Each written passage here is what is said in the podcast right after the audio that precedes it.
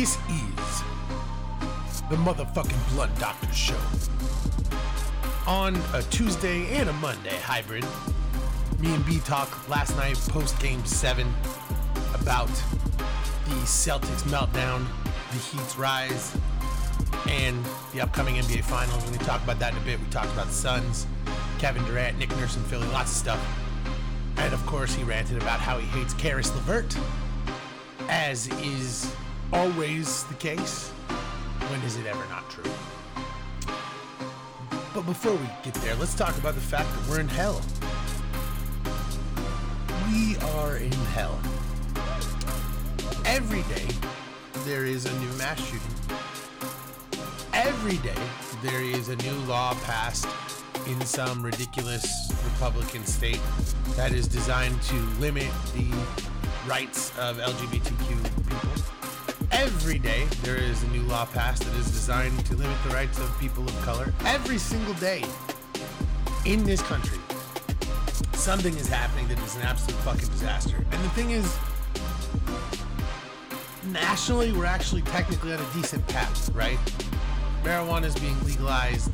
You know, most people are on the right side of, you know, the trans and gay issue. Most people feel the right way about it. The problem is that most people in a country as large as ours doesn't matter when states have the rights that they do, right? So that if, you know, if a state has the ability to make a law that says, you know, gay people can't exist, which is essentially what they're trying to do at this point, then, you know, our federal government has been set up to allow that.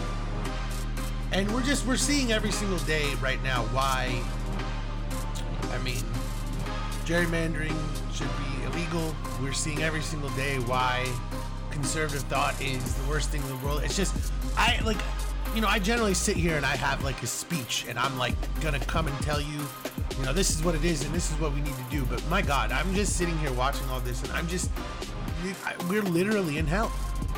This is the darkest timeline. There's really no other way to describe what we see every single day on a daily basis. Like if you're a woman in this country, I don't even know what it, I can't even imagine. Because you just, you're, all the rights that you have worked for the past 70 years to acquire have been taken away from you, pretty much.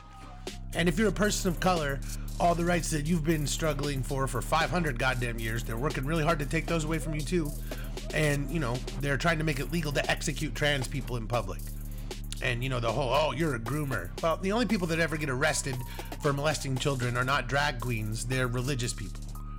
So it's all bullshit, it's all lies. And I just, sometimes I, even I feel like, my God. But sometimes cliches are cliches for a reason. And the phrase, the night is darkest before the dawn, is particularly prescient at this moment and is particularly real because that is where we are. We're on the precipice of one of two things happening. We are on the precipice of either a civil war between intelligent, forward thinking progressives and moron conservatives, or we are on the precipice of conservative thought being a thing of the past. Now, it's important to note that what conservative thought is has changed in the last few years because very obviously, you know, what was once all about religion and abortion and everything is now all about me, me, me, me. But what is at the heart of conservatism has always been there and is still there. And that is, I only care about myself. I only care about my family. I only care about what I believe in. And whether it was a religious version of that or now some bullshit freedom based thing, what you know, whatever nonsense it is, the heart of being a conservative is I only care about me. And the heart of being a progressive is I care about all of us. That's the true difference between conservative thought and progressive thought. It's really that simple. Progressives care about other people, conservatives only care about themselves. And the way that those things manifest is income inequality, racism, homophobia, transphobia, things like that. But at the heart of all of it is that conservatives truly, truly only care about what they think. And, you know, they don't even care about what their spouses or their children think, they only care about themselves. It is truly the disease of me that has spread throughout anyone who would refer to themselves as a Republican. And while we all have to concern ourselves with our families first, of course, and those that we have to raise and provide for are obviously our first priority, you still have to care about the people in the world around you. And conservatives flatly refuse to do that. That is something they simply won't do. They say, I do not care about what anyone thinks. I only care about what I think. And then they find other people who feel the exact same way about one major issue, and then they make everything about that. Everyone in the LGBTQ is a groomer. Every Democrat is a pedophile, blah, blah, blah. And of course, there's no science, there's no logic, there's no basis, there's no anything behind anything that they say. But that's not the point. Because when you only care about yourself, logic and science and everything don't matter because it's all about me and what I can see in front of me, what I can manipulate, what I an- anecdotally know to be true. So that will either spark a war because these people truly, truly can't see beyond themselves, or independent voters are just going to wake up, see that, and then decide that they don't want these people around anymore. And nationally, I think that's the thing. I mean, look, this whole Ron DeSantis thing is hilarious. This guy has literally no chance to get the Republican nomination. And even if he did, he has no chance to win. You're telling me that the dude who created the state that we all make fun of is going to be our president? They literally have Make America Florida hats. You think people in America want that? We all laugh at Florida. And I don't care about, oh, the conservative culture war, fantastic. It won't work. It worked one time. It worked one time in one national election against the most reviled Democratic candidate of all time, the most hated Democrat ever. This worked. And now Republicans just want to run this playbook every single time. It's won in a few Senate races, it's won some House races, sure. But it doesn't actually win over the minds of independent voters. They continue to erode away their own chances at winning. And it is my fervent hope that they will just keep doing that. It is my fervent hope that Donald Trump's stranglehold on this party lasts long after he is gone and that his children will control it in the way that he does. Not that they have anywhere near his level of charisma or ability to just talk shit endlessly until, you know, everyone listens. But when Donald Trump won, it was my sincere hope that he might simply destroy Republicans forever. And I think we're at the inflection point where that is starting to happen. And what happens next is basically dependent on those people. Do they just keep voting and screaming shit, or do they actually want to arm themselves and lose a war. Lose a war. They will lose.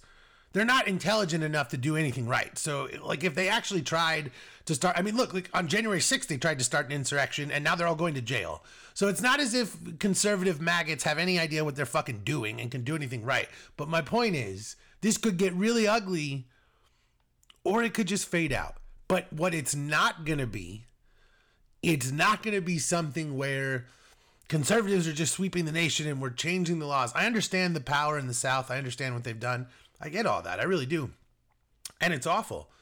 And people need to do everything that they can to change it. But see, the thing is, the reason they're doing that is because they've lost the national conversation.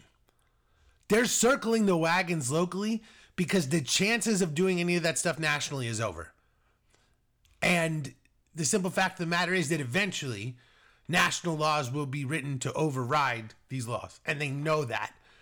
And that's why they're circling the wagons locally and saying, well, if we can't win national elections, we can't win big elections, we're going to go back to our roots and we're going to do everything locally like we used to. That's where the Republicans were always great was grassroots local organization. People always think of like liberal progressive as grassroots, but really truly local Republicans have always been better at that. They have. It's just the truth.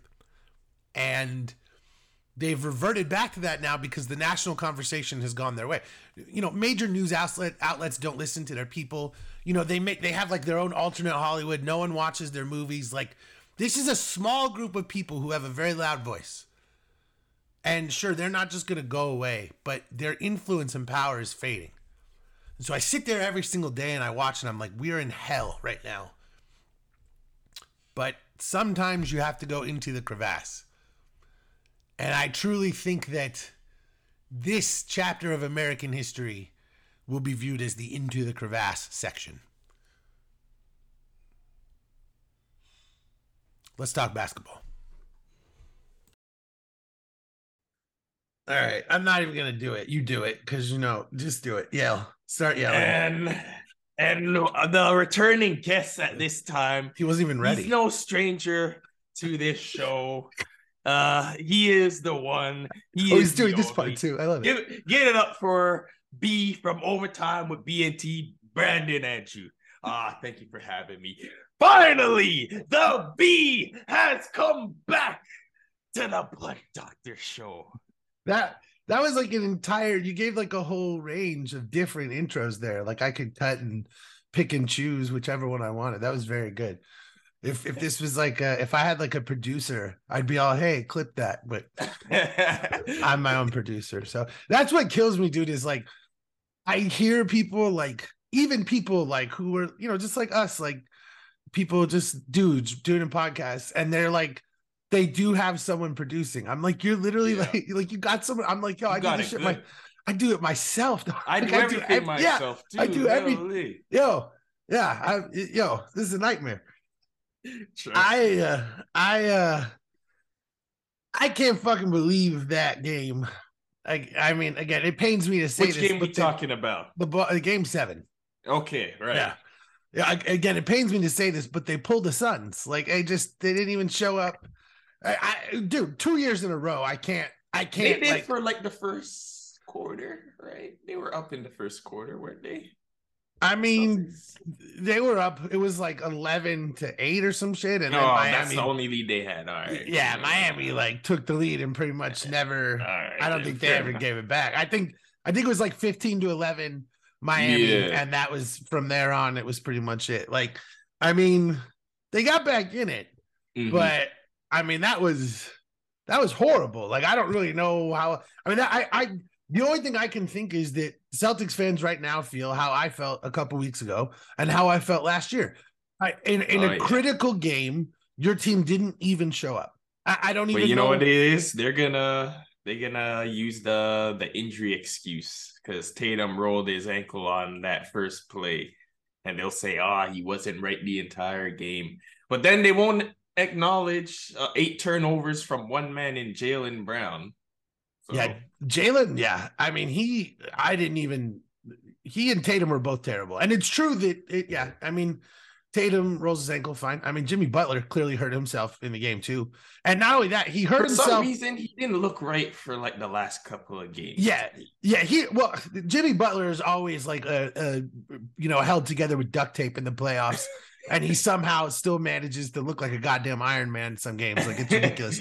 yeah, that's true. But he, I mean, the thing is, is he like looked like he tweaked his knee or something when the Celtics cut it to like seven, and I was like, oh shit, here we go. I think I DM'd you right then. I was like, oh god, here it comes. Yeah, and then yeah. Miami just took over and said no, and they just took it right back. I I've said forever that Erik Spoelstra is the best coach in the league, and I think this, like I, I He's don't. up there. I'd consider him top three. Him Who I mean, who right now is better than him? Uh, there's some who would make the case Tyronn Lue. I mean, he doesn't even have a champion. Well, oh yeah, he does. Yeah, yeah, yeah. Cleveland. Come uh, on, come on. I'm thinking. I'm thinking Go with the. I'm thinking with the. Clippers. My my brain. I sm- okay. yeah. In keeping with my promise to never do this show sober, I smoke so much weed before I come on every single time. So that that one- I'm going to attribute that, that one one. To, though. yeah, yeah. That's just. But I remembered it immediately. Come on. I, within five seconds, we're going to just give me some some. I'll Uh, give you the grace. You didn't I- even let me correct you, so Yeah, yeah, yeah. you're if I had a producer, they'd like hit some button and be like brain meltdown or something, you know, like I'm gonna like pretend I'm gonna start talking to this theoretical producer that I don't even have, and I'm just gonna like start editing and things. I'll be like, hey Jim, do this. Uh, Are you yeah. uh, Um, Kobe. Oh, this is not Kobe White. Derek White. Amazing. Uh, he he he had a lot of people sipping the Kool Aid after that last game, but I I stay true with it. I still said that Miami's gonna get it done. I still think that trade was pretty amazing though. Derek I mean, to get him the way he fit in for the Celtics has been really good. I know they didn't win, but like I like uh, given how many other things they have done that totally failed, Mhm. like I mean, like Gallo, uh, and that wasn't necessarily they had uh, Gallinari unexpected. on that team. yeah. Well, Well, How did I remember that? because he never played because he got hurt and and it's just one of the it's he's never played and it's just like one of those things like the Kemba Walker thing didn't Yeah. work out. Like there's been a few things they've done to put Yeah. guys around Tatum and Brown Blake that have not. Yeah. And they've done a lot of stuff that haven't worked. And I do think the Derek White thing, that's one thing I'm going to give them credit for. I like that trade a lot. They really didn't give Mhm. up much of anything. And they got a guy who has been really good for them. How But come Pritchard doesn't play? I mean, they don't think much of him is the only answer, right? I mean, Right? I'm not Yeah. saying that.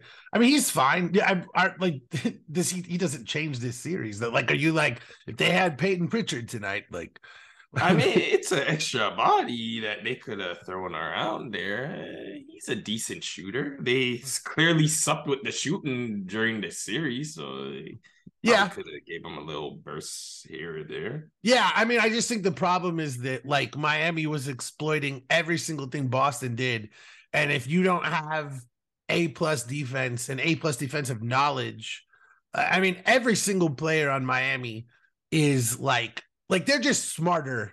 You know what really team. impressed me? Dun- Duncan Robinson put the ball on the floor a couple of times throughout this series and actually produced some results. I thought that dude was dead. Like I, I, I I, I too. thought he was dead. I thought he was just like a dead skeleton that was on the bench that was taking up paychecks, and he, I, like, they relied on him.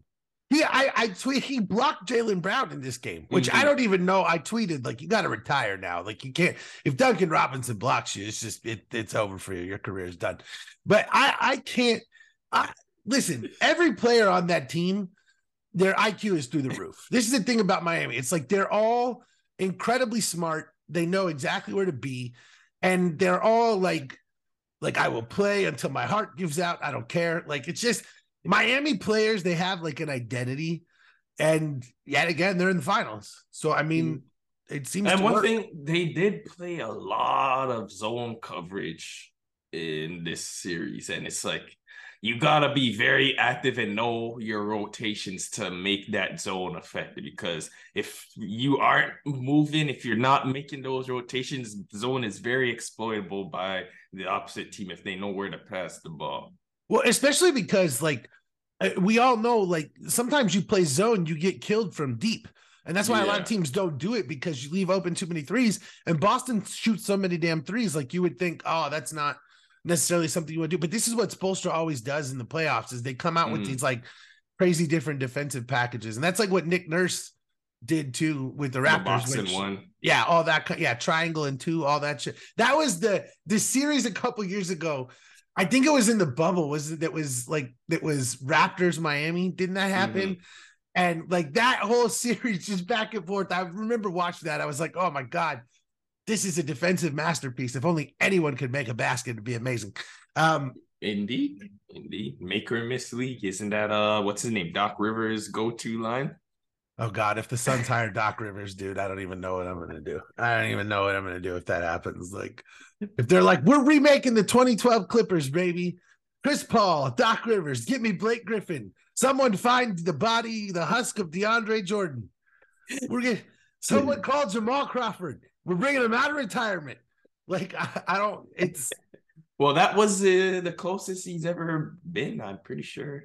I'm not, in it's like since he the Celtics, yeah, that's like the best team he's ever coached. I'd like to think. I think. Yeah. I well, yeah. So, I mean, because the Celtics they went to the finals again, but um, are we are we giving Boston any credit for like getting back to Game Seven? Like, are No, no credit. No, we don't give a shit. Like, you're not. You don't care. this that's the good old. Oh, you're putting out a fire that you started, and you didn't even put it out.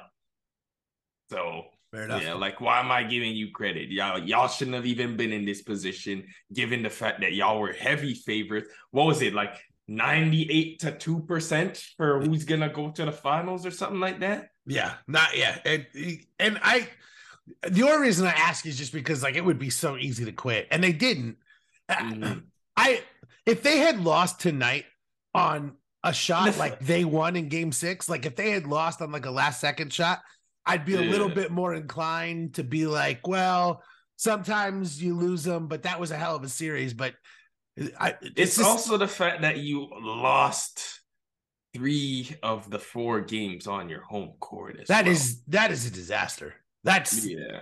I mean, I like I know that they just hired him, but like I Mhm. don't know how you necessarily. He's like, gonna get scapegoated. That's the unfortunate part of it. But when he was responsible for two All NBA players, he's got the six man of the year. He's getting all the praise. He was he was partly responsible for that. So it just seems unfair that he's gonna be the fall guy. So you would not fire Joe Mazzulla if you were the Celtics?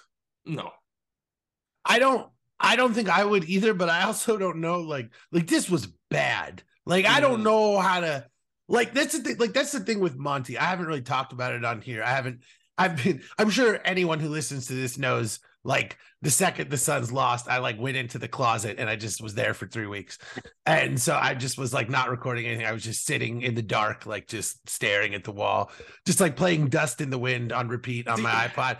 But um, so I the thing is like you like with Monty, Monty took the Suns basically to heights they hadn't seen in forever. Mm-hmm. And he restored respectability to the organization.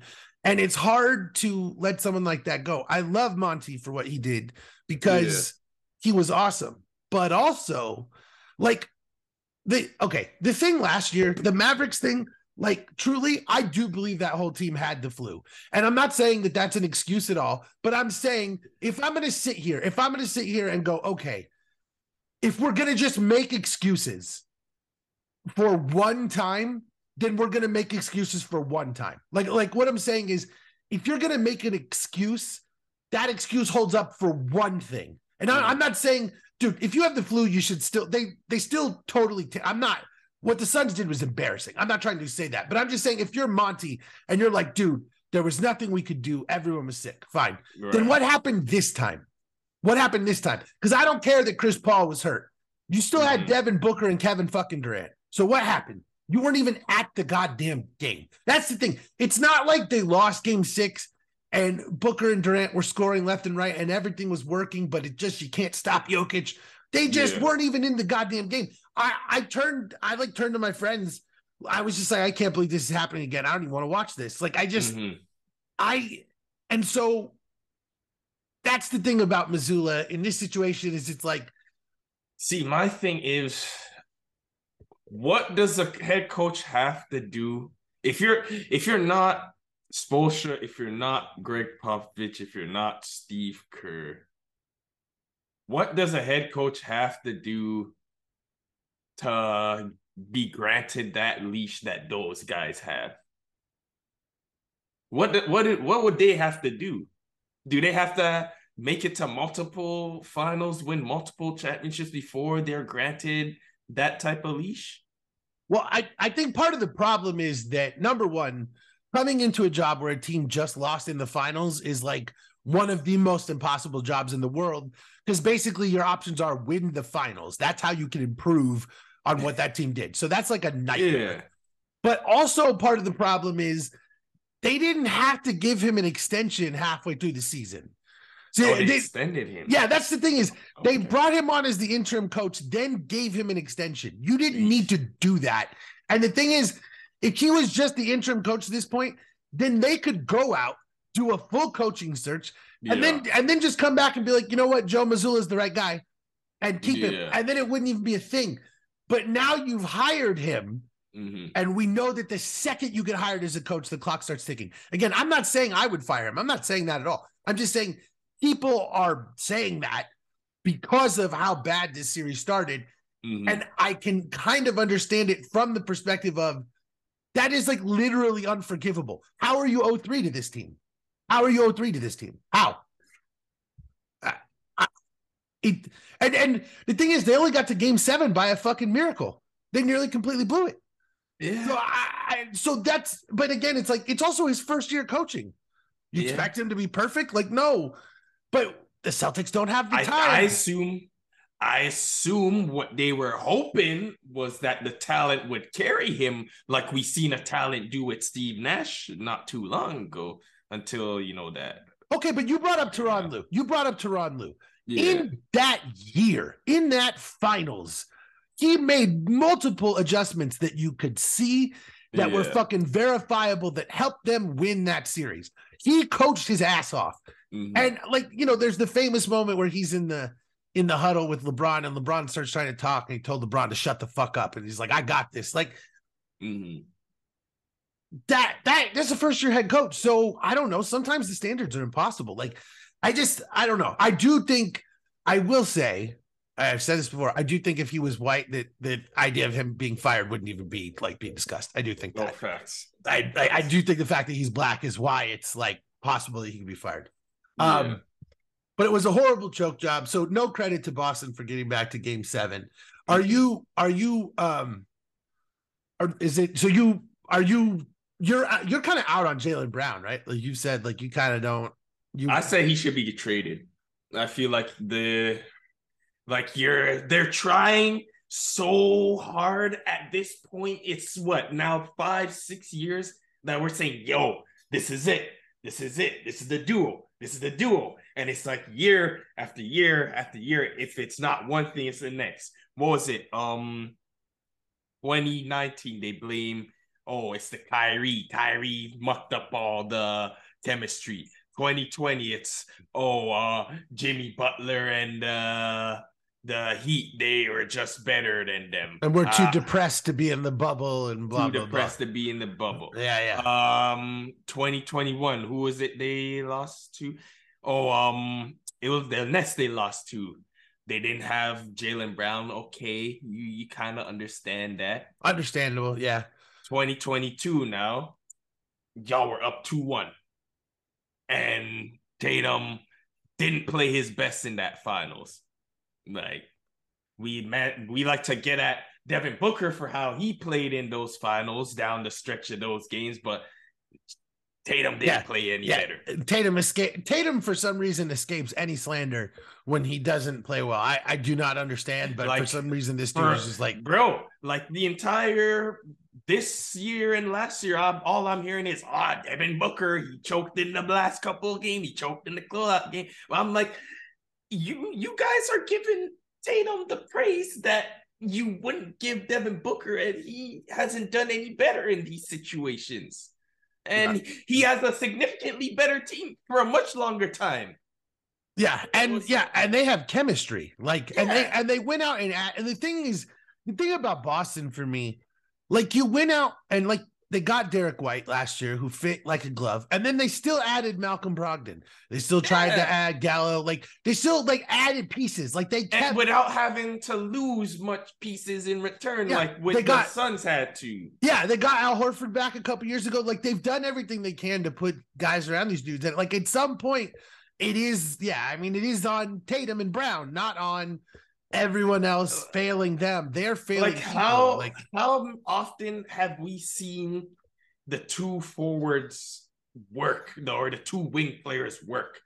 Like outside of Jordan and Pippen or Kawhi and Siakam, like how often do we see the two wing players working at this level that can take you over the top for a championship? and I mean Siakam wasn't even like Siakam at that point. Like he was still a very good player, but I mean, like, Yeah. like he was still developing. So it's not like he was he wasn't like an all pro at that point. So Yeah. like I mean I it, God I mean yeah because I mean the Kawhi and Paul George thing has failed right. I mean Booker Yes. and Booker and KD didn't work unfortunately for me. I mean I, I think that I mean you could argue that Booker is more closer to a point guard than he is to a wing, just given how much he passes. And if you say that's Mm. not the same, it's a different kind of failure. Whatever, it's a failure. Uh, I mean, you know, I Miami maybe. uh, It's not failure, steps to the success. That's that's. Right, I love it. That's that's what. It, yeah, this next the next coach is going to get us over the top. Maybe maybe LeBron and D Wade in Miami. That was a pretty. I mean, they were pretty. but it's it's involving all-time greats essentially. right, right, right. Not very good players. So you. exactly. So who would you Trae Jalen Brown for, or if you don't have, or what would you trade Jalen Brown for? I have been bouncing around our uh, potentiality that maybe he goes to Portland for Dame, maybe he goes to Atlanta for trade. Oh, oh, oh, oh. That is interesting. Those are both very interesting. I mean, Mm, The Dame thing is obviously we're gonna win right now.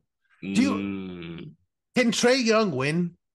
in this league. Like I, I still think that's See, like that's the thing. A lot of people like to highlight the fact that he's not contributing to winning basketball, but I say that may be the case if he is the best player. But what if he wasn't the best player?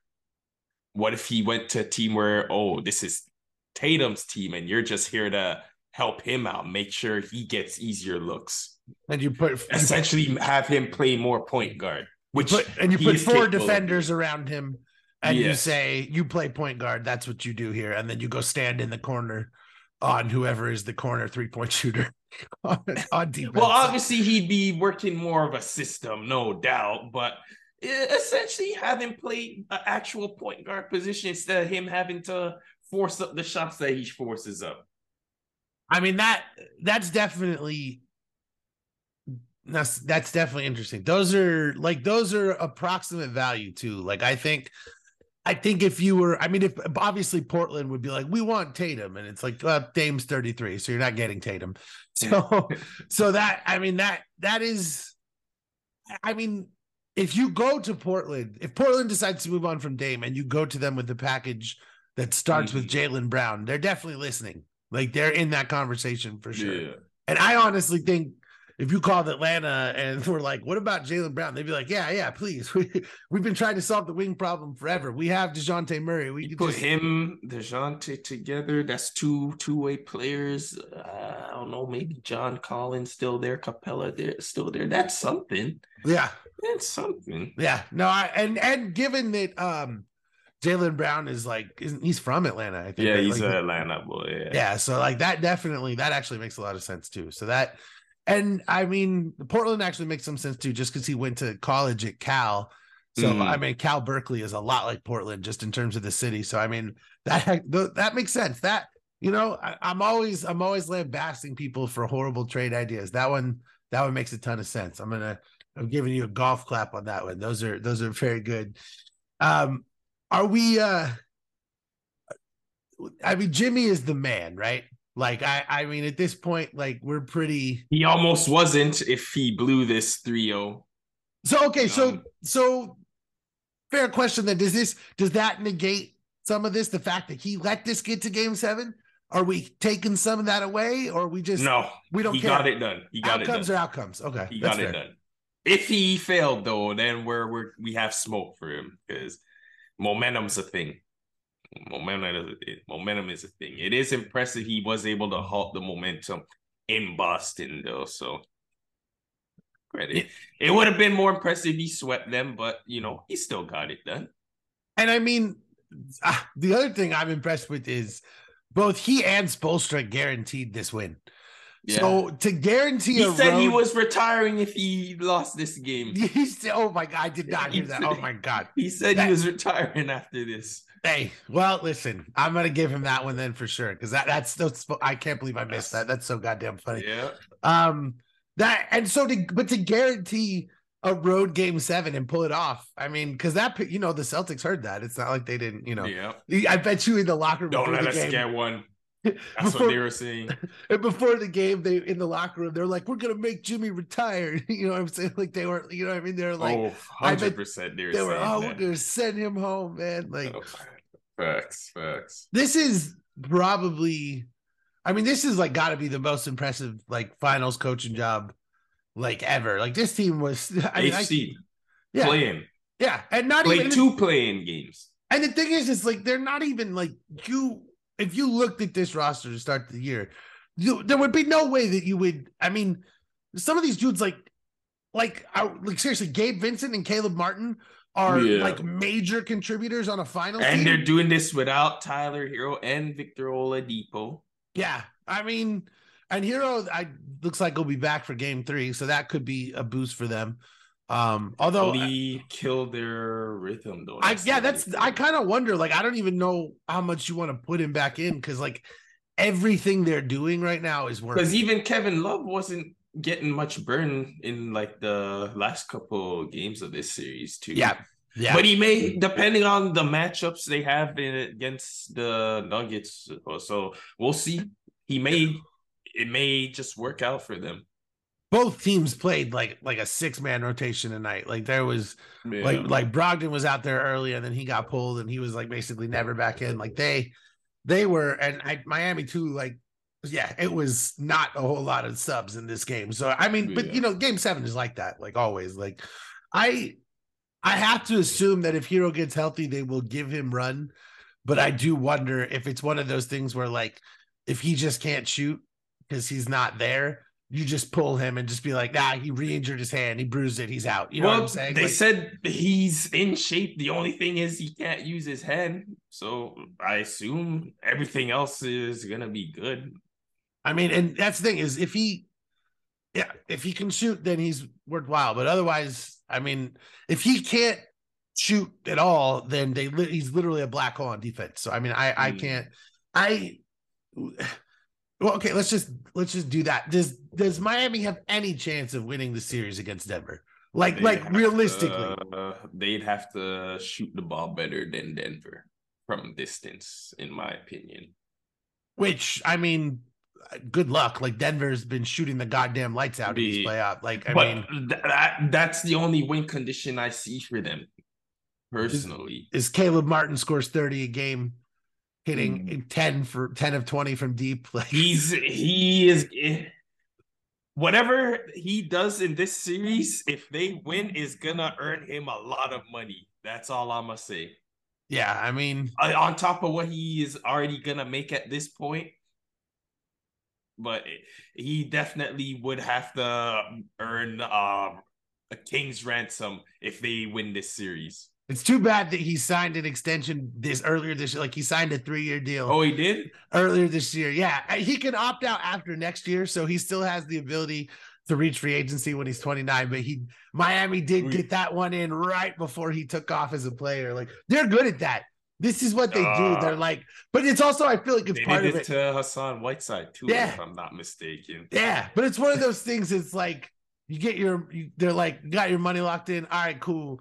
Now we're gonna teach you the secrets of being good at basketball. Now that you're underpaid. You know what I'm saying?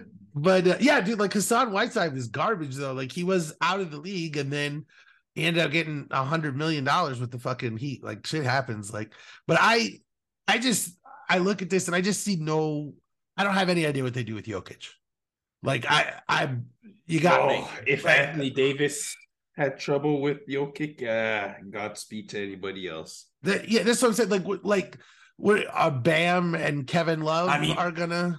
If you look at the the numbers from the for the playoffs, the Lakers are the only team who did somewhat of a number on him because his shooting percentages took a slight dip when the Lakers were playing him. Yeah.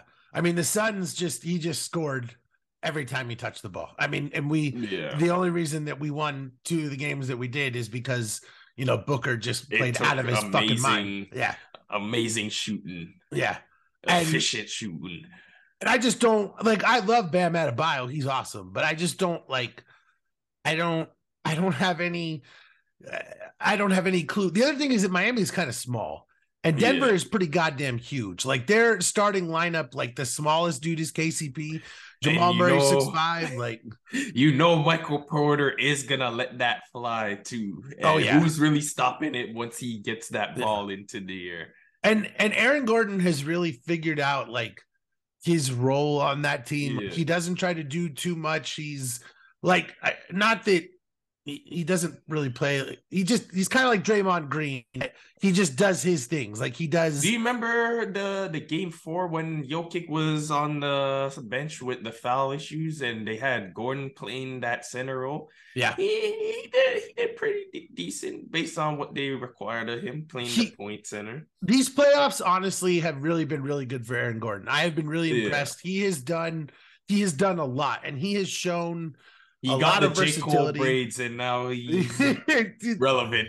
that was that that uh the game like plus 10 he was like all right dude now you're yeah he no i it's been impressive. And the thing is he's just another dude. You know they've got three dudes who are 6'10 or bigger in their lineup. And so you're you're like you know this lineup's fucking huge. And i just i do think that's going to be a problem for miami because they're just a smaller team. And like you Mhm. said they would literally have to shoot like 60% from three. I just don't i don't I- don't want to pick against Jimmy Butler at this point because like the dude has proven that he can do any goddamn thing that he wants to do, but As long as he's healthy. it just it's hard to figure out a way that Yeah. just they're, they're not deep enough. You know, Denver's a deeper team. I do think, Mhm. you know, maybe the altitude, especially the altitude, I don't know how much it matters, but coming from a team that's literally at sea level, I- don't know. You know that uh, that's going to be hard to deal with Yeah. now. A pretty crazy flight. How far is the flight from Miami to Denver? That's like 5 hours. Something like that. So I mean, it's not nothing, you know. But I mean, they'd stretch the Four games hour, out. 25 minutes. Oh, man. Yeah, that's not bad. But I mean, they stretch, the, you know, they stretch those games out so much that, you know, there should be some acclimation from. Plus, Miami is just like, if any team was prepared to deal with a change of altitude, I mean, you know, Miami is such a goddamn like, you know, regimented operation. The way that they, you know, their their physicals and everything. Like, I don't know True. though, man. Like, I just, True. I. If any coach could do it, it would be Spoelstra, and it seems like if any one dude could do it, it would be Jimmy. But I just like I look at this and it's like top to bottom. Like I Jamal just, Murray is better than Kyle Lowry right now. Like I just, I'm just glad that I do not have to hear Mike Malone bitching complain about how nobody believes in the Denver Nuggets now because you're the best team remaining now. There's no way you're gonna say that you're a bigger underdog than Miami is at this point. There's no way. There's just no way because it's oh Jokic. He doesn't get the respect he deserves. It's, he's won the MVP and nobody talks about. It. They always talk about the Lakers. It's like cares? Cares? Why are you upset about what Skip Bayless and Shannon Sharpe have to say? Why do you care about what Charles Barkley has to say? Why why why is uh what's his name? Stephen A. Smith getting your your panties fluffed? Or you know what? It's Nick Wright. It- I know it is. He he watches Nick Wright. I know he watches Nick Wright because Nick Wright's been one of the few people who's been very vocal about Jokic. But why do you care about what they say? Like eh, that should not bother you. You're you're a coach. You're first seed. You're up 2-0, 3-0, 4-0, and you're still upset about the media coverage. Why?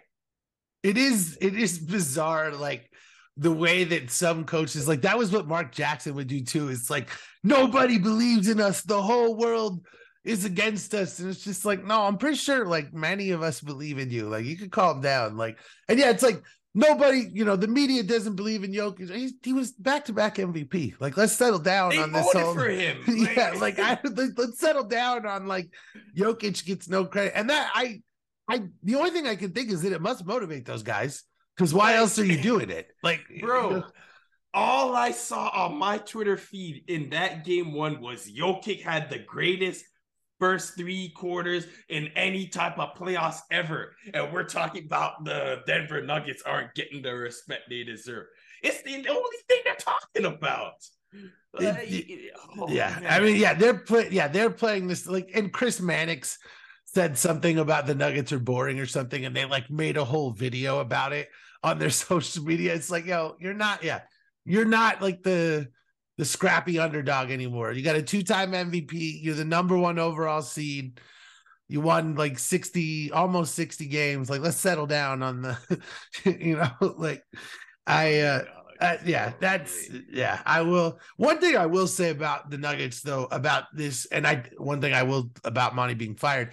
I do think that Mike Malone outcoached Monty in that series. Like I, Mhm. the Nuggets had an answer for everything, and the one thing that drove me nuts, the Suns didn't do. They didn't go to the Durant Booker pick and roll ever. Like not a single time. Like Why not? I don't know. And none of the it just none of the stuff that they did, it just didn't, it wasn't creative, it wasn't changing. And so I'm going to give Mike Malone credit, but I do also want to point out, you know, this is Mike Malone's eighth year. This is eighth year with the Nuggets. You probably should make it to the finals at this point. And I do Yeah. think, you know, again, Monty was in his fourth year, but you know, you lose by 42 times. Okay, I understand that. The Nuggets are always in it. And I do think that you know, he has them properly motivated. They, you know, they have depth pieces that they could use. Yeah. They know their rotations. Um, I also love the KCP fit. When they made that trade, I was just like, "Yep, I love that trade." to uh, Gary Harris. He got traded for this team to be possible because I'm pretty sure he got he was part of the Aaron Gordon deal. Yep, yep, he was. Yeah, And he was part of the young core where a couple years ago we're like, hey, these guys, they could be something. yeah. But at one Uh, point, it was like, man, Jamal Murray and Gary Harris. Oh god, Yep. gotta, that's the backcourt of the future. Well, Yeah. not so much. I love the KCP fit though. Like everything they've done works, and I mean now they're in the finals. I just can't. It's gonna be. I want Miami to win. Don't get me wrong. I am rooting my ass off for Miami because I hate Denver, but I just don't see. They're just too good. And the thing about this Denver team, like Mhm. it, this isn't over. like this team isn't going anywhere. Like they, you know, like they're still relatively. they're young. gonna. Yeah, Aaron Gordon's the oldest one. He's like what 28, 29. Like they're Mhm. gonna this team's gonna be there the next five or six years. Like this Denver team is not going anywhere. And that's really to me the most frightening thing is that I you know, we made fun of them for a lot of things, and now I'm like, oh shit, maybe they're a dynasty. God damn it. Like, that's not come on, don't don't be a dynasty when I'm trying to have a KD dynasty real quick. Like, what are you doing? like let me let me have Oh, let me have a thing. Tom Brady retired. My life is over. Let me have a KD thing. Oh.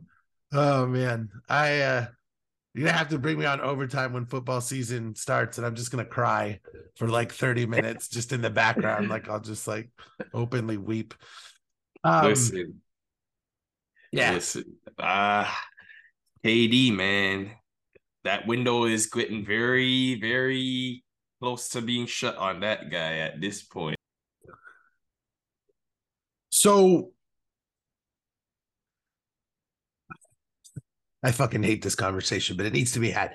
Yeah. So you, you're saying his window is closing. Do you think it's closed? Like, I I personally think there's still like three years left where KD can be a really high level player because of the way that he plays and just things like that. But that's like best case scenario. Uh, my outlook on it is much like LeBron. I think he and KD are at that stage in their careers where they can have great stats, but it doesn't have the same impact like it once used to.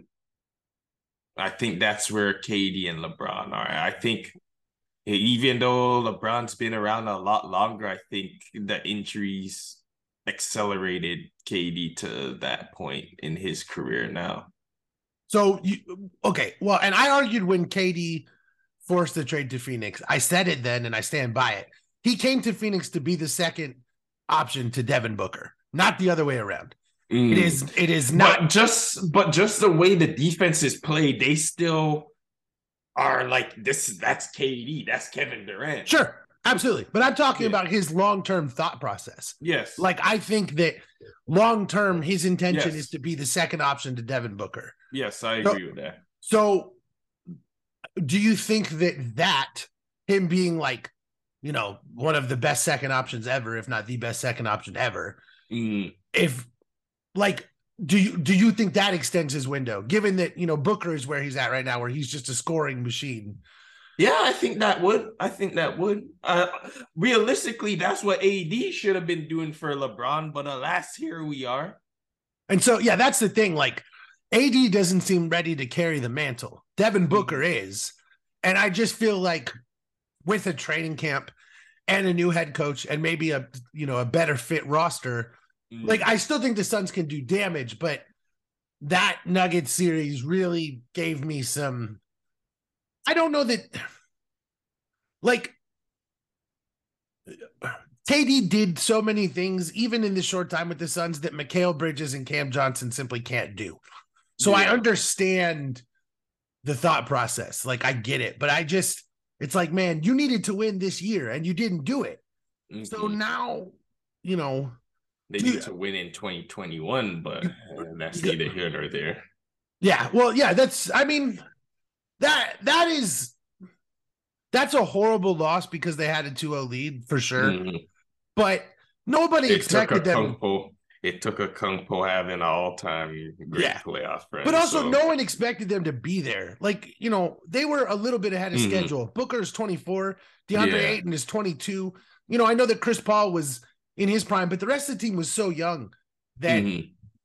so, I, you know, I mean, obviously it hurts. Don't yeah, get me no wrong, doubt. but, but, this year you needed to fucking win and you just Yeah. you mortgaged everything to do or it. at least get to the conference finals at least uh, show some sign of we're doing something right. Yeah, and or it, it- at least not fucking lose by 40 again. Like, come on, what are we Yeah. doing here? Yeah, that too. That too. And so that. So at this moment, Nick Nurse has been hired by Philadelphia. Yeah. And so really the only two people I think left for the Suns. Well, I think there's three people. I think it's uh Kevin Young, our associate head coach. I think Doc Rivers is in the running, and which is crazy to me. And I think uh Jordi Fernandez, who I don't even really know. I think he's a Kings assistant coach, is not someone I'm really familiar with. Um They need to add me to that. I'm a very good talker and I know how to talk to people. I, hey, I'll support it. I'll vouch for you. I'm on board. Uh, you, you've got my support. Don't ask me for any plays. I'll just motivate the men. them. Yeah, well, you hired. Yeah, well, you hired the X's and I'll, those guys. I'll get the I'll get the assistant head coaches. I'm just there to high fives and Hire know, some goddamn nerds for that part. I'm just here for the. I'm here for the props, son. Um, I I guess Devin Booker likes Kevin Young, who is the Suns' associate head coach. Now, Yeah. I kind of like that move because it seems like the whole retread head coach thing doesn't work. Like I, I kind of like the idea of promoting a new dude, like new Mhm. blood, new ideas, you know. I hear you. But I just let's let okay, let's say that they do that, you know, new Mhm. young guy, whatever. What do you think would need to happen like to the roster in order for them to get to like the championship next year? Like, what are you like? Are you out on Chris Paul and Ayton, or like what? Just like what do you think needs to be done from your like outsiders? Because obviously, I'm such a homer; it's hard for me to be objective. They would have to move somebody. I feel like you have to move Ayton or something. Like potentially make a deal with Denver. Uh, I don't know because Denver's got uh, some guys that they could potentially fit with Phoenix. I just don't know. Like, if you're moving Ayton, it's like, what are you moving? Are you moving him for like Not another Denver, center? Dallas. Dallas, my fault. I mean, How Dallas. how funny would it be if fucking Ayton and Doncic ended up together? Um, Yeah. But it's like, who? I guess I don't know who would play center then, which I guess you could just find anyone at this point. But it's like, who do you trade him for? Like, I don't know who fits on the because like if you're keeping Chris Paul, Mhm. then really the only spots you've got available is like power forward and center. So you're Yeah. basically trading him for another big. Like I don't know, like like what like Julius Randle is that like you know that doesn't make sense. Like I, I don't know. Like I it it's it yeah, you know you're not John Collins. the market is that. weird this season or this off season. The market's really weird. I just don't know. I just I kind of wonder like maybe the only option is to just reinforce with whatever ring chasing dudes you can find Yeah. and whatever you know if you get like a mid level What's exception. uh wh- how you feel about Jimbo Harden? About what? Going to Going Phoenix? Phoenix. Oh my god, I saw that. I was like, you got to be fucking kidding me. That is the most ridiculous thing I've ever heard. Now, now I will tell you, probably a more ridiculous idea is the idea that James Harden is going to play defense the way that Nick Nurse wants. That's probably an even more ludicrous idea. Because, dude, I don't know if like the the tweets about Joel Embiid and Harden's like knees falling off after Nick Nurse plays them 45 minutes and shit. Like I'm like dying. Someone like posted a someone like posted a video of Doc walking and they were like, This is Joel Embiid getting back on defense after Nick Nurse plays him 44 minutes against the Hornets in February. Um I you know that I do you think that's a good hire? Like are you I you're not on Nick, you're kind of you have been up close and personal with the Raptors during the Mhm. whole Nick Nurse tenure. You're not so much a fan, right? Uh I think he it takes certain type of players to work with him. I feel like he's not really good at working with the like young core guys. I feel like he's more versed with guys who are trying to win right now, and I feel like that's really where the divide was with the Raptors because you had a couple of guys that it's like you're trying to develop, but it's also guys like Siakam, Fred VanVleet, who are who've been to the finals, who won, and it's like you know they're they want to show that yo we're still capable of winning essentially.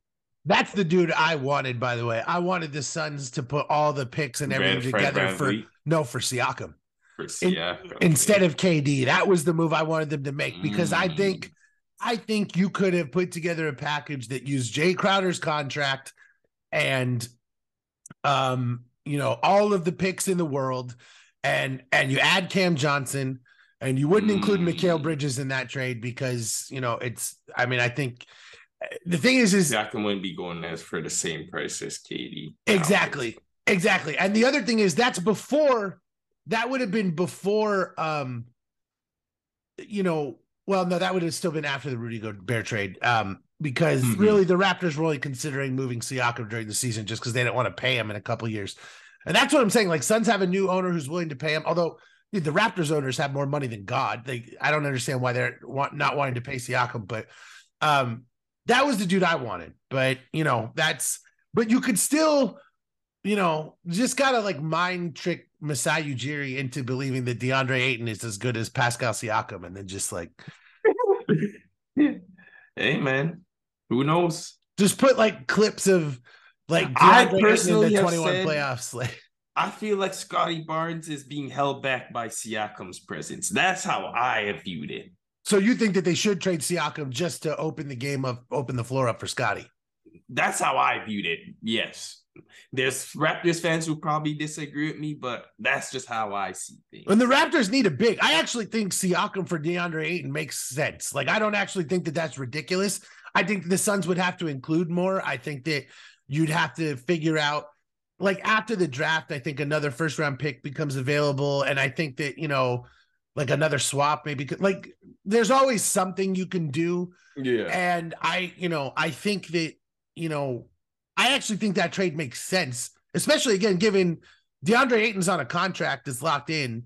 Mm-hmm. And, and the money's about to go up. That deal's going to look better, and you're about to have to pay Siakam fifty million dollars. I actually think it makes sense for like both teams because the Suns have money they don't care. Yeah. They're trying to win right now. And if you give me Chris Paul, Devin Booker, Pascal Siakam, Kevin Durant, and then any group of dudes at a training camp, I think you've got something. I think that's a fucking that's serious something. team. But you know, I I don't know that I don't know the Raptors' appetite really for moving Siakam. Like I would do that in a heartbeat. I love DeAndre Ayton. I would still do it in a heartbeat. Mm. So because something has to change in Phoenix. Like I, I don't know. I mean, maybe just the coach. Maybe it's just the coach and the role players. I don't know. Maybe, I, maybe. It seems like firing the coach indicates you're not going to trade dudes, but I don't know. It's hard to. With a new owner, you literally have no clue. Yeah, and didn't he just take over the operations, basketball operations too? Yeah, I mean that's what people are saying, but like that's just because he made the Kevin Durant trade. Jerry Jones. Yeah, I mean but you know, it, I mean, he did play college basketball, so at least he's not a complete goddamn moron about the game. but you know, I mean, he did his negotiation for Kevin Durant was horrible. They just gave up everything. The Nets were just like, "We want every single asset that you have," and they were like, "Okay." hey man, that's how I'm feeling about Donovan Mitchell to some degree. Well, I mean, you didn't give up your core pieces though. You still got Darius Garland. You still got Evan Mobley. You still okay. got Jarrett Allen. I mean, okay, but our biggest issue is that Isaac Okoro is supposed to be our three guy, and if it's not him or Caris LeVert, we're not really getting much wing scoring. And they gave up a guy in Ochai Agbaji who was part of that deal with Collin Sexton and Lauri Markkanen, and they gave up a couple of picks too for Donovan Mitchell. These are all guys that could have contributed. I said this from the beginning of the season. Donovan Mitchell is better than Collin Sexton. but I do not believe what we're giving up for Donovan Mitchell is worth it because you could have had Markkanen who could have replaced Kevin Love. Boom. You could have had Ochai, who's a rookie 3 and D guy, somebody you know he's shown that he can shoot and plays defense, helps out Okoro off the bench. You know, I don't give a shit what the rotations are between them. Let him prove it. But that's a squad. That is a squad you have right there. That is a squad. Mobley, Markkanen, Jarrett Allen, Garland, Sexton, Ochai, Osman. Oh, oh my. And now there's no guarantee that Donovan Mitchell resigns with us in a year's time. And we have no picks. And what? What? We're gonna go out and get Dillon Brooks? No. That, like he says that he's got a deeper bag and than what Memphis is allowing him to say. So maybe he shows something for us at the wing spot, but I don't know. Like, who we gonna get? Kyle Kuzma? Oh, my Sorry, friend. I made this about my Cavs. That's I made this about my Cavs. No, I love it when you make it about your Cavs. I just, I just, I'm laughing at the idea of Dillon Brooks. Dillon Brooks' bag is about as deep as a goddamn grocery bag. Okay, that's No uh, frills. If you know what no frills is, then I have been to No Frills actually. We used to All go there all the time. Yeah, All right, then you Dillon know Brooks is- yeah, what I'm talking yeah. He is, he is goddamn name A brand. no frills bag. yeah, that's that's all this man is. Like he's not. It is just, yo, I, oh, dude, that is funny. But it is also funny that Memphis tried to scapegoat him as if like he's the problem in their organization. Like, oh, Dillon Brooks brought us all down. It's like, yeah, dude, not not Ja Morant, like running around playing with guns, not playing basketball. like, I was on another podcast and I was like, the one thing I really respect about Ja Morant this season is that he learned to shoot. And a couple of the dudes were like, "Yeah, yeah, his shooting percentage went up." I was like, "Yo, that's not what I mean, guys." I was, I was like, "You missed the," but Just off topic, it's just very coincidental how the NRA hasn't come out and supported him. Definitely. oh yeah, to do with yeah, oh yeah. I wonder, I wonder why that could be. Hmm. Mm. What is, what is one thing about Ja Morant that's different from most people in the NRA? I wonder what it is. What could it be? Uh, Especially, dude, he's in Tennessee. Like, Oh. he's in the South. Like, this is exactly who you want. Like, you probably want to market to this dude because you're like trying to like change the minds of, but that's the thing is their racism just overcomes everything. There, and that's that's truly the funniest part about it is like, like, like Tim Scott, he just announced he's running for president. yeah. And like his whole campaign is like, I'm the black dude who makes white people feel good about themselves. You should vote for me. And it's like, it's just really uncomfortable to watch because he's like up there, like, this is not a racist country, okay? And I'm just like, like, it's horrifying. And, and so, yeah, like, yeah, it's a very good question. Where is the NRA on Ja Morant? Like, you would think, uh, why not? They should be like trying to sponsor him Mhm. but we know they they probably tried, but they couldn't stop saying the N word when they were like calling him. You know, like they were like calling to try to pitch it, and they just kept like saying it over and over. Like, oh no, that's My not. fault. My- let, let me start over. Let me, let, I- let's start over. I get this. I can get this. I can get this. oh man. I, I, I bet you that's like closer to the truth than we than than we It want. to might- that might. might be about as close as it was. I uh Yeah, we're stuck though. I genuinely, I genuinely believe that uh, the Cavs, uh, much like the Suns, they're stuck with what they have right now, and essentially just gotta hope for the best. I mean, the Caris LeVert, yeah, that you, your your whole. How do you We're stuck with it? We have no choice but to bring him back because They're who else do yeah. we go? Who Yeah. else do we go for? Well, see, okay, and see, this is the thing. It's like this is why, like, whatever Miami does to rehab players, that's exactly what Cleveland needs to figure out how to do. Because like they need to go find a Caleb Martin. You need to go Yes. out, find a dude who's been waived that has more talent than the teams he played for saw, and then figure it out. That's what they need to do They Yep. they don't seem capable of doing that. Like like the okay, the lack of wing play on the Cavs in the last like basically since LeBron, Since LeBron left again. left, Yep. Like it reminds me of like the Grizzlies when they would like had a decade of like no small forwards. Like you have to have wings.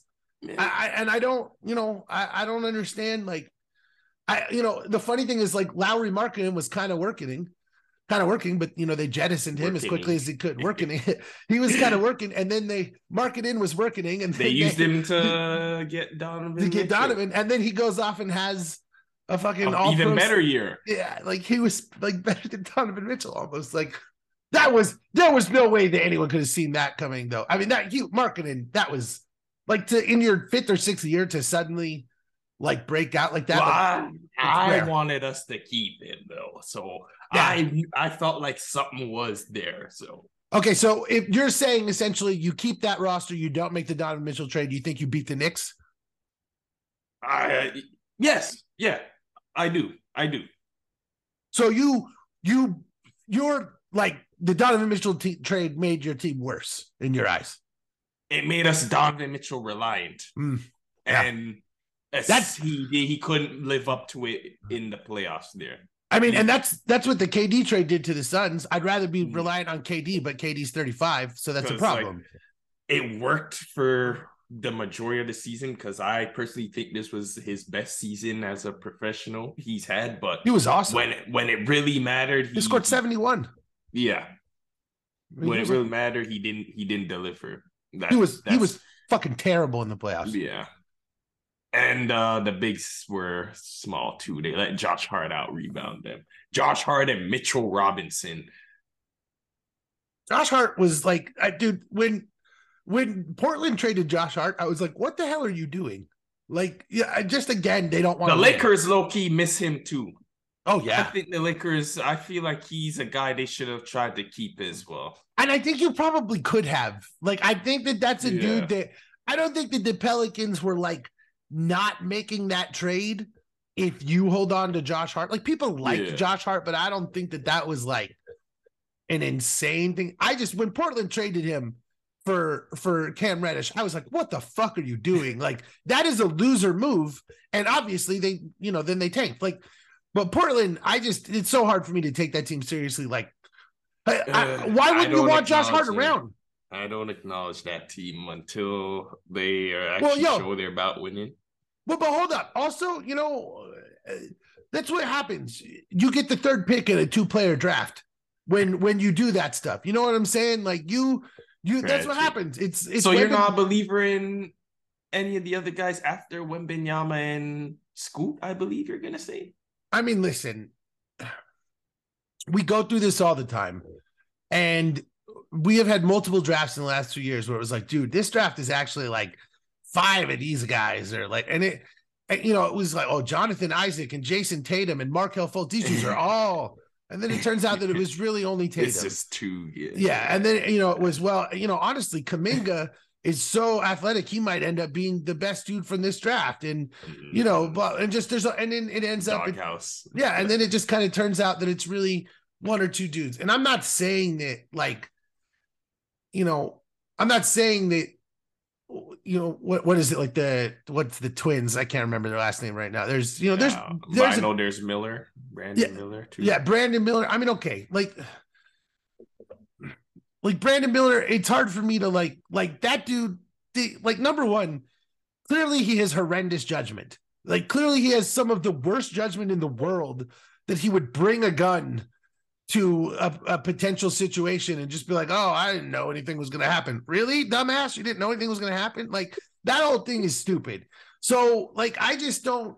It's hard for me to look that dude in the face and be like, I believe that you can lead my franchise. Like that's just that's just difficult for me. It just uh, when you're at the scene of a murder, you make poor choices, especially when you participated in facilitating the weapon that got that, did like like I just don't understand how he's even playing. I don't understand how he's not in jail. I don't. It makes no sense to me. Whatever. So that's fine. Number three pick in the draft. So like like well, that's the thing, dude. Like you're gonna go to Dame and you're gonna go. Don't worry, dude. Don't worry, man. Well, Dame's gonna- not part of rebuilding. He said you don't want to be part of rebuild. Okay, so that's fine. That's what I'm saying, though. So you go to Dame and you're like, don't worry, we're gonna bring this kid who was present at the scene of a murder, and he's like, I don't think that I would like that. So I'd like you to trade the number three overall pick, and they're like, okay, we'll trade it for like who are they gonna trade it for? Knowing them, they'll probably fucking trade it for Josh Hart to get him back, and it'd be like, does that make you happy, Dame? Like now we got Josh Hart again. Like I, I just they're, I I've heard the Raptors could potentially be a if you give uh OG or something like that, trade OG for the pick. I mean, is OG Anunoby, uh, does that move the needle for like, okay, you've got to pay Jerami Grant. So, Mm, so you're bringing in OG Anunoby. So yeah. is, is Dame and OG Anunoby and Jerami Grant, is that something? I don't, I don't know. If you give, Anthony Simon's still there too. if, yeah, I mean, but okay, now Siakam, now you're Mm, talking. Now you're talking. mm. Dame, Siakam, Simons, and and Jerami Grant, maybe potentially Nurkic comes back. Now you're talking. That's Mm. that's something. I'm listening to that. But I think that I don't. I mean, Anunoby's good. Don't get me wrong. I just think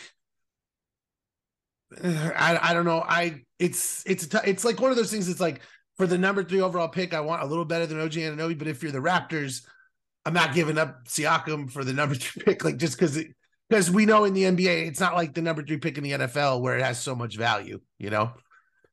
Um, I I don't know, man. That's I that's an interesting one, but I I don't know. I here's what I'll say about the draft. I know we know that Wembanyama is going to be a star if he's healthy. Yeah, I kind of think Scoot might be the safest bet. you think so, huh? Well, dude, he's going to be a baller, and Yeah. I just I worry. I don't like to talk about this. I hate talking about this, but like, are we just gonna pretend that the injury worries with the seven three dude with the wiry frame isn't a thing? Are we just gonna pretend that's not there? Because this happens a lot, man. They're they're they're they're thinking high in the sky. That's what it is. Eh, They're not thinking about the injury. That's all. That's how it seems to me, at least. And it's fair, but Sam Bowie over Michael Jordan, you know, Greg Oden over Kevin Durant, Zion Williamson over John. I'm glad that you, I'm glad you said Sam Bowie and you didn't mention Hakeem Olajuwon. Uh, I'm glad you didn't. No, no, no, no. That was. I mean, it, uh, because I still pick Hakeem over Jordan. You what? What? What are you drunk? What are you talking? What? What are you talking about? You would take If I'm Hakeem over- Houston, if I'm Houston, I I still go with Hakeem over Jordan. My opinion. That's the worst thing you've ever said on this show. You have said so many things that are hilarious. That is the worst. You would take Hakeem over Michael. Are you saying Hakeem Olajuwon is a better player than Michael Jordan? I'm Is that what you're saying? Not. I'm just saying based on then what how they could you- needed. Based on what they needed, you always Rebuild the team around talent. Michael fucking Jordan. Like what? They got two championships out of it. Michael Jordan got six. Dude, dude, dude, uh, and you know what? Maybe if he goes to Houston, his father doesn't get murdered. Hmm? Hmm?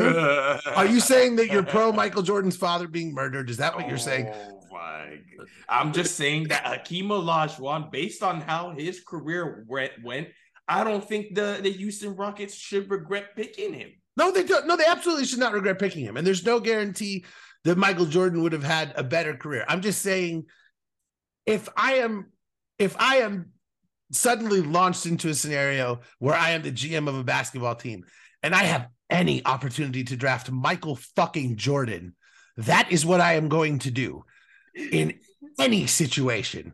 But but but Olajuwon over Jordan is nowhere near like Oden never even became anything. Zion oh, is in danger of just not, you know. Oh, Although you know what, the thing is, the Zion over Morant. He's a, au- he's a automatic 25, 26 points a game when he plays. I know it's a bummer. I'm not happy about it. I hate it. It's just that he's barely played. And also, but hold on, like the the other thing about Zion over Morant right now, dude, I don't know. We I, what's up with John? Like, I'm not trying to be forget the judgment just- about whatever. He be Like, having knee issues as well. Uh, I feel like a lot of people like to get at Zion for his injury issues. Ja, he be having injury issues too. yeah, but I'm just saying, like, if he if he has these other problems that fuck up his career, that's Mhm. you know that could be a whole other thing. So it's just Yeah. it's definitely interesting. But I just I'm not trying. And again, I'm not hoping for injuries. I I hate the Spurs. It annoys the shit out of me that the Spurs got Wembanyama. I still hope that he has an Yeah. awesome career. I just want him to lose to the Suns a lot. That's all. Um, but I just worry. Like I would, if I was the Spurs, like I would invest everything, everything into his health. I would like, like it would be the only fucking thing that, I, pri- matters. yeah, it is number one. Is we're going to prioritize every, we're going to get every doctor in the world, every sports metric, every everything, because that dude, Mhm. you have to. I mean, his frame is crazy. Like it's, you know, Yeah. and at a certain point dudes are just too big but um so any any final nba thoughts on on the finals on this season on next season any any last thoughts before we get out of here any Uh are you you're picking the nuggets to win the finals yeah, I'm Is it- picking Nuggets. Nuggets in five. yeah i i i Five. i'm gonna take nuggets in six just because i'm gonna give the heat the extra game just because they've earned it but i i'll Mm. be i'll be rooting for the heat but uh doesn't seem possible I'm not rooting for anybody.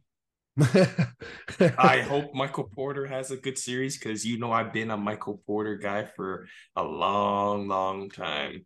he's he's he's shown up. I've got to. I've been hard on him, but I have to give credit where it's due. Like he has really. That He's dude been very good. ever meet a shot he wasn't afraid to take.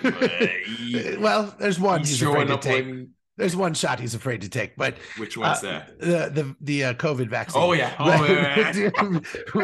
but uh, but other than that, um, he's he. No, I agree. Like, and you know what? The thing I you have to have that level of confidence. Like, if you're gonna shoot, you know, 10 threes a game in the playoffs or whatever, you need to be able to just fire away. And I do think that that's an important part of his game. Well, I guess when you get the money that he's making, he feels like the the franchise believes in his ability to hit those shots, so he's gonna shoot them essentially. That's fair. I think I think when you get paid forty million dollars, you have the right to shoot. And if they disagree with you, they'll put you on the bench. So it's, it's no problem. And then, then the issue is resolved. It'll be solved no matter what. I do want to say too, though, like uh, one thing, like shout out to Kyle Lowry. Like he has not been phenomenal this season. He has not been phenomenal in these playoffs, but he has had a couple of games that have gotten Miami where they need, and he was just the, written the off Kyle for dead. Lowry syndrome. Yeah. He's got all these Raptors fans pop peeking their head out of the woodworks. Kyle Lowry over everything. Greatest Raptor of all time. he he does he has those games every now and then, man. That like Yeah. I it's fun to see. Like I do I like Kyle Lowry. Like I've always I've always been a fan. So um I'm I'm happy for them. I do also I'm so excited to see what happens in Boston. I love Mm. dude, as soon as we get done here, I I hope there's a new Bill Simmons podcast because I want to hear it. I want to hear it so bad. Celtics pack.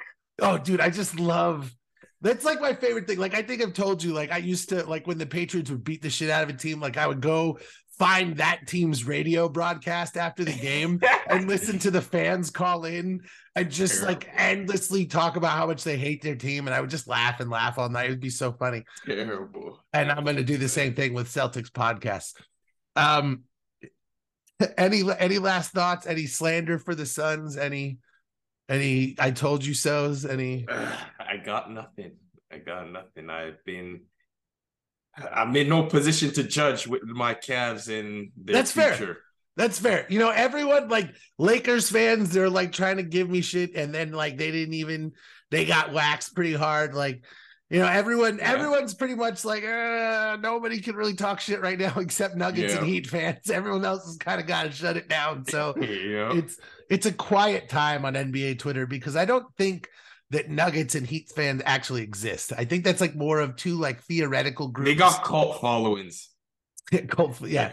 This is called yeah, it's uh it's called uh like you know what is it Portland fans who suddenly have swapped jerseys and uh I don't know who the pretend But Heat you know, fans are. you know what it is? It's like just for where I'm from in Toronto. If y'all don't know who listening to one or two people, as he likes to say, but there's Shout out if you're, if you're 416 not a fan, yes, shout out 416. If you're not a Raptors fan, you're you're either more likely a Lakers fan, a Celtics fan, or one of the off teams. Like you hardly ever find teams outside of the city that you're rooting for. So Miami's one of the few teams where it's like, oh, what's who's your team? It's like, oh, I'm a Miami fan. It's like, really? Like me, I'm from Toronto. I'm I like the Cavs. So like you're probably not gonna find another Cavs fan for another 50 kilometers in Toronto.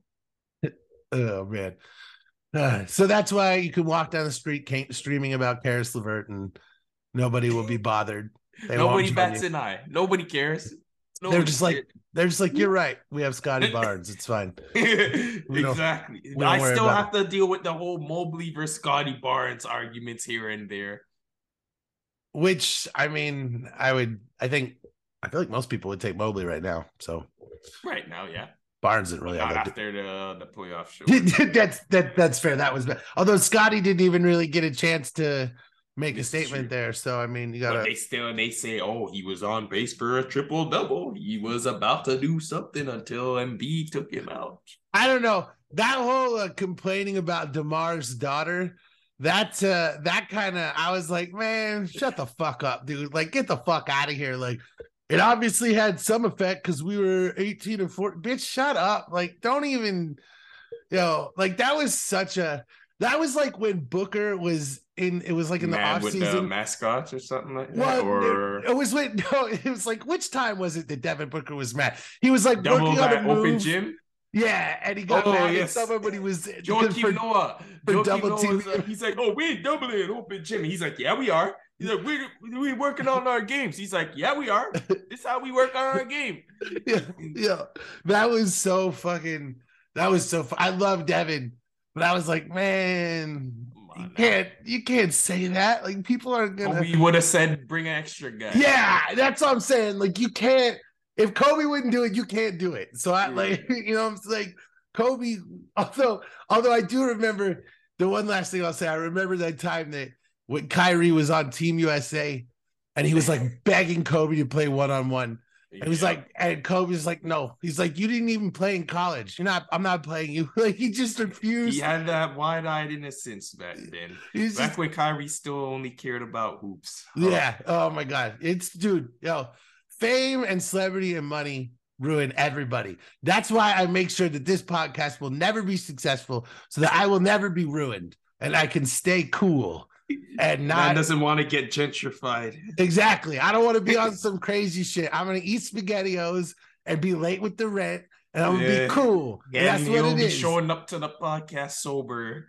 No, nah, no, no, none the, that. The day, the day the Blunt Doctor show has to change its name and he has to be sober is the day that this show is officially dead. That is exactly no right. Watch. That is exactly correct. That is a thousand percent correct. You you speak the truth. See, I can just let you speak for me because you know what it is. We need to talk again soon. Yes, we're not wasting two months. Um, it's my, I'm, it's on me. I'm like not every, I'm like coming up on episode 100. There's lots to do. We'll talk during the finals. We'll yes, see if Jimmy will. Butler has any magic. And yes. we'll go from there, my man. I appreciate you so much. I appreciate you for having me on. And Ovatime Patriots, with. Patriots, I just want y'all to know if y'all don't have any intentions of competing, just you know, Caleb Williams is out in USC. You know? Ah, I didn't even think about that, dude. Like maybe that's hey. why the Patriots have been playing the long game with you know, a lot of people a lot of people say that, you know, the Spurs getting Wembanyama is like if the Patriots went on and got Caleb Williams. Ah. Hey. Well, and you know, it's pretty it's pretty easy to lose games on purpose in the NFL. For example, you could I seen the Jets backward... do it a couple years yeah. ago against the Raiders. Yeah. Or you could throw a backwards pass uh, on a you know on a return play at the end of the game uh, that goes right to another player. You know, there's lots of ways to find ways to lose. So yeah, within the rules, of course. Within the rules, of course. Never against them. Just like the Patriots like it. Yes, always. We're, we're always honest. We're always honest. Come on now. Never anything else. Warm Gatorade, baby. uh yes Ovatime with bnt we will be covering football soon enough and we'll have the blunt doctor on there to have his ridiculous nfl takes I'm gonna just be firing now that I don't have anything to live for. So I'm just gonna be like, I'm just gonna be like Kenny Pickett for MVP, and you know, just Whoa! like, yeah, just like all kinds of stuff. Hey, Like, if it ever happens, we can come back to this point in the timestamp. I don't have the timestamp, but I do. It's He does. it's clear. I will have. I will keep it. if he One- if it ever One happens, fifty five in there the, we go. with one fifty five remaining. Kenny Pickett for MVP. We'll we keep, go. we'll keep it locked. I appreciate you, man. Thanks for coming Thank on. We'll talk soon. Yes, sir. Yes, sir. Thank you, Tyrant B, for joining as usual. And now, before we get out of here, I do want to talk about one other thing. One last thing. I want to talk about um, the series finale of Barry, which is a show uh, by Bill Hader, a dude I love very much. It's an HBO show. Um, there will be spoilers here, so if you don't, if you haven't watched the finale or you intend to watch the show, don't listen to the rest of this because I am going to ruin it. Um, so I'll give you a second now to just turn that shit off. But essentially, the finale. I mean, the finale. I think kind of it was good. So one thing about me and finales, anyone who knows me knows that the ending of something make makes or breaks the entire thing. So like you could have something that I consider to be one of my favorite things in the world, and if you end it poorly, I will hate it. That's true with Dexter. Um, you know, I didn't really like the end of Breaking Bad. There were a lot of things that um, I would do differently in those shows, and if you end things poorly, for me, it really ruins it. Um, the ending is the most crucial part of anything, and there are some things that I didn't even enjoy as much during it until I saw the ending, and then the total package made much more sense to me. So the ending is is really everything to me, and it truly determines how I feel about something. Like I could really enjoy a show all throughout its run, and then if I hate the ending, I'm not going to go back and watch it. Um, and if I love the ending, I will. And so that's really kind of the thing for me is I'm not going to go back and rewatch something that I know ends in a way that I hate. And I have thoroughly enjoyed Barry from the beginning, and so I really wanted the ending to be something that wouldn't ruin the show for me and wouldn't, you know, break the way I feel about it. And truthfully, I think that they achieved that. I mean, pretty much everybody who has to die dies. Barry dies. Cousineau is in prison. Uh, you know, NoHo Hank dies.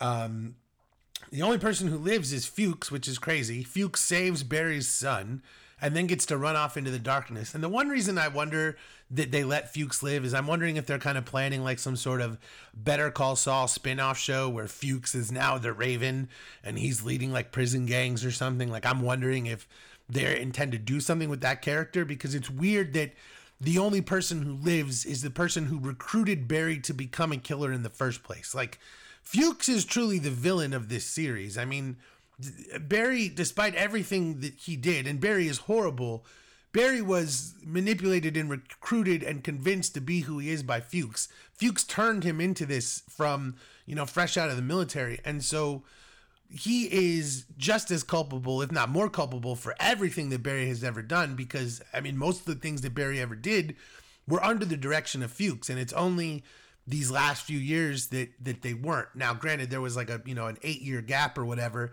um, here in the final season. We don't know what happened there, but pretty sure that Barry wasn't killing people during that time because that was the one time he had the life that he wanted. He lived with Sally, he had his son, all these things. Um, so again, there out of the watchful eye of Fuchs, he was not killing people. So it was very interesting to me that Fuchs is like the one person who gets away. NoHo Hank deserves to die because he let his people kill Cristobal. You know, good riddance. Barry deserved to die because he killed Chris. Um, you know, a friend of his who didn't deserve, who, who who did not deserve to die and should never have been where he was in the first place. That dude never deserved to die. And the other thing that's weird about this is they, they wrap up the, the show with Cousineau being in jail, having been convicted of of the murder of his girlfriend, which is kind of the impetus of everything that happens to end the series. Um, and Barry, you know, there are these movies that are created that paint him as this hero and sort of vindicate him from everything. Um, but there's an FBI agent who was a former, you know, unit member of Barry's who knows the truth. So why was he, you know, he caught Barry and then let him go. So why was, why were his words never consulted for this movie? And it just goes to show, like, how Hollywood can completely manipulate something into complete bullshit. And I, I kind of wonder if um, the impetus for this was the movie American Sniper. Because Chris Kyle was a horrible person who wrote in his book how he loved shooting brown people. and all these other things. He was an awful, awful person. Uh, but for whatever reason, you know, his book took off, and then Clint Eastwood made a movie, and it was, you know, such a big deal. Well, I mean, part of the reason he made the movie probably was that Chris Kyle was murdered. He didn't deserve to be murdered, but neither did any of the people that he murdered, is kind of the thing. And he talked about, you know, gleefully killing those people.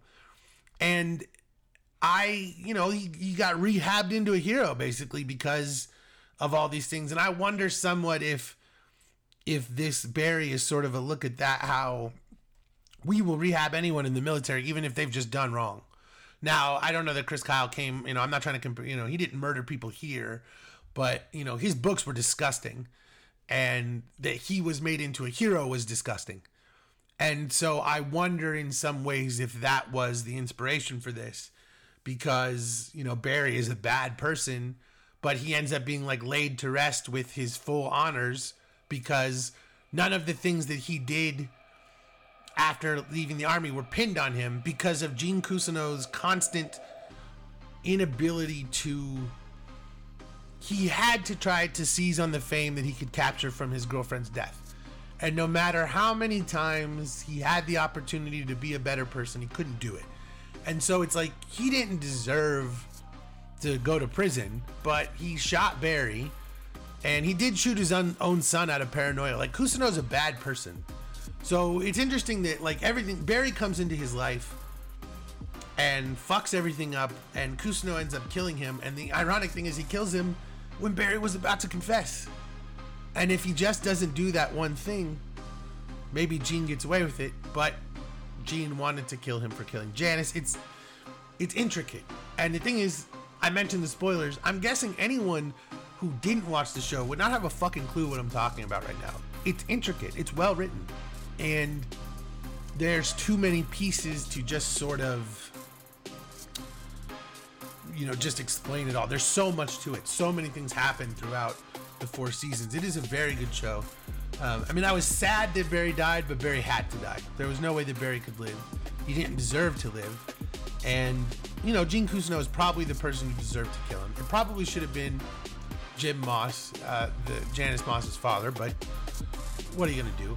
Um, he had his opportunities to kill him and didn't. So it's just an interesting it's an interesting show, and it's a weird look at the world. So much of it is surrealist nonsense. Barry's trying to detonate a bomb, and the app doesn't work, so he calls the customer support line for the bomb app. Like, there's so many things that are just absurdist humor, but there's also real looks at the way that the way that something is framed can really affect public opinion on it, and the way that it is packaged and the perception can really be different from the truth.